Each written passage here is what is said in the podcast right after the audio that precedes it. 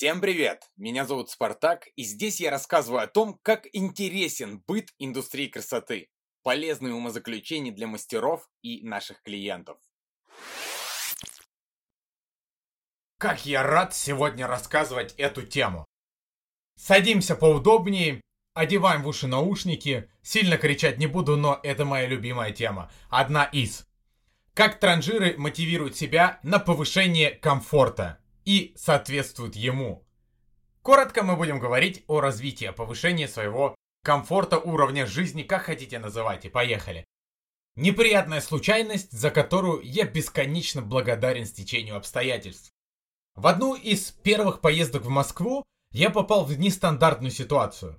Сразу после получения багажа в аэропорте, то есть уже в Москве, я понятия не имел, что до города можно добраться на Аэроэкспрессе. Я вообще не знал, что такое Аэроэкспресс. По привычке пошел искать общественный транспорт, но никаких автобусов или маршруток в столь раннее время не нашел. Остался последний вариант – такси. Спросил у таксистов, сколько будет стоить добраться до центра города, но их ответы не были соразмерны моему карману.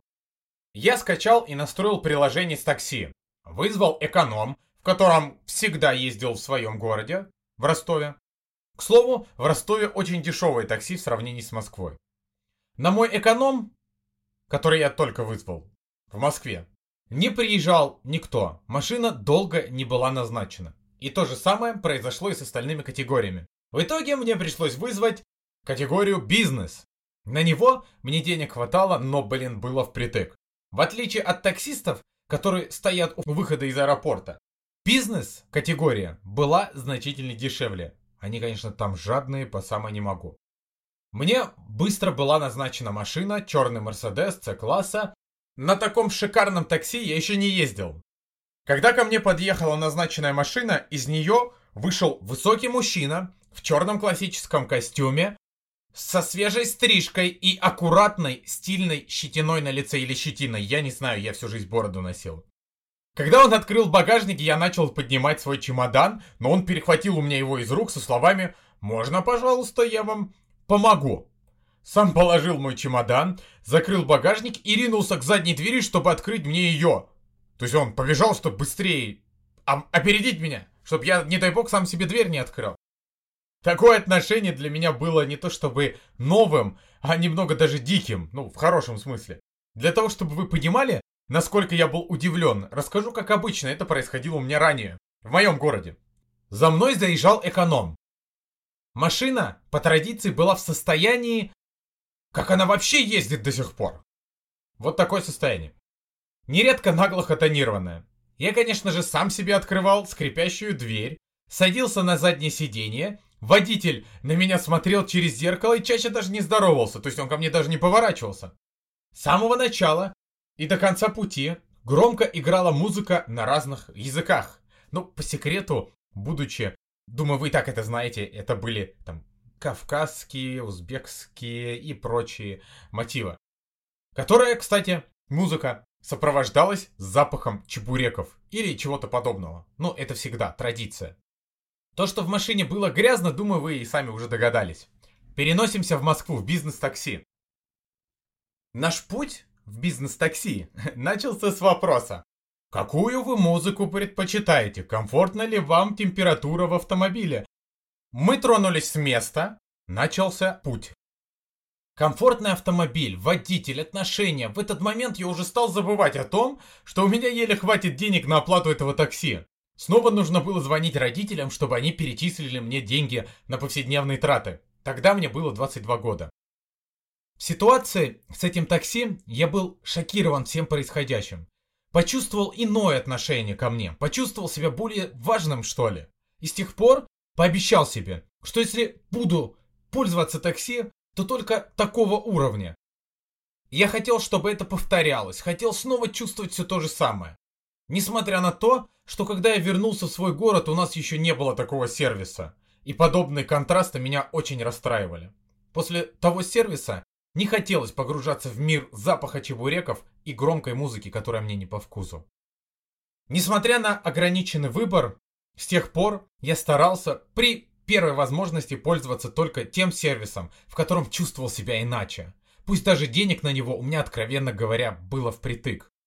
Сейчас я особенно нуждаюсь в передвижениях на тихих и комфортных автомобилях, так как во время пути занимаюсь делами, печатаю, слушаю, составляю, редактирую, анализирую. Время в дороге использую с пользой. Вот такое у меня было знакомство со словом «сервис». Позже мы раскроем подробное значение этого слова, поговорим, что конкретно является частью сервиса в салонах красоты или любом месте, где он может быть. Эта история с такси научила меня тому, что иногда платить нужно больше за то, за что ранее мы платили меньше. Ведь подобная переплата открывает для нас новые границы, погружает в новую атмосферу. Если новая атмосфера позволяет тебе чувствовать себя иначе, более значимым, например, то ты ищешь пути возвращаться к этому постоянно, к этому состоянию как можно чаще. Не это ли называется развитием? Новые отношения, новые выводы, другие выводы. Если вы являетесь мастером в сфере услуг и хотите давать сервис, хотите, чтобы ваш клиент платил вам больше за сервис, который вам же обходится дороже, ну, более качественный сервис, более качественное обслуживание, нуждается в компетенциях, предметных затратах и более дорогих материалах или составляющих. Поэтому сервис, если ты хочешь оказывать сервис, то ты должен сам за него платить, чтобы тебе же за него платили. То есть себестоимость повышается. Проще говоря, чтобы давать высокий, то есть дорогой сервис, нужно ровно таким же пользоваться повсеместно, повседневно. Иначе просто не будете знать, что это вообще такое. Когда вы едете на обучение в другой город, то не надо идти жить к родственникам или в хостел. Попробуйте хотя бы несколько раз пожить в приличном отеле, где цены выше средних и много отзывов о том, как там комфортно, для того, чтобы оценить этот комфорт. Откройтесь к оценке комфорта. Не надо к этому относиться скептически. Позволяйте себе иногда поужинать в дорогом ресторане, в дорогом культурном ресторане, но не только для того, чтобы просто почувствовать вкусную или непонятную еду а для того, чтобы разобраться, почему так вообще дорого, за что там вообще платят люди. Вы увидите, как выглядят официанты, в отличие от дешевых или придорожных кафе, их подачу, отношения. Увидите, как они отвечают на ваши вопросы или претензии, насколько они знают меню. Разница будет очевидна. Это то, что необходимо замечать, подчеркивать и перенимать. Если вы хотите привлекать молодых, стильных, модных клиентов, то подумайте над своим внешним стилем, стилем в рекламе и сетях. Перестаньте одеваться на рынке. Обратитесь, если нужно, к профессионалу в этой сфере, к стилисту, который сам является молодым, стильным и модным. Все ведь логично. Речь идет о соответствии во всем. Именно поэтому вы видите, что столь похожие во внешнем виде люди окружают себя ровно такими же людьми. И тем же способом вы можете их привлекать.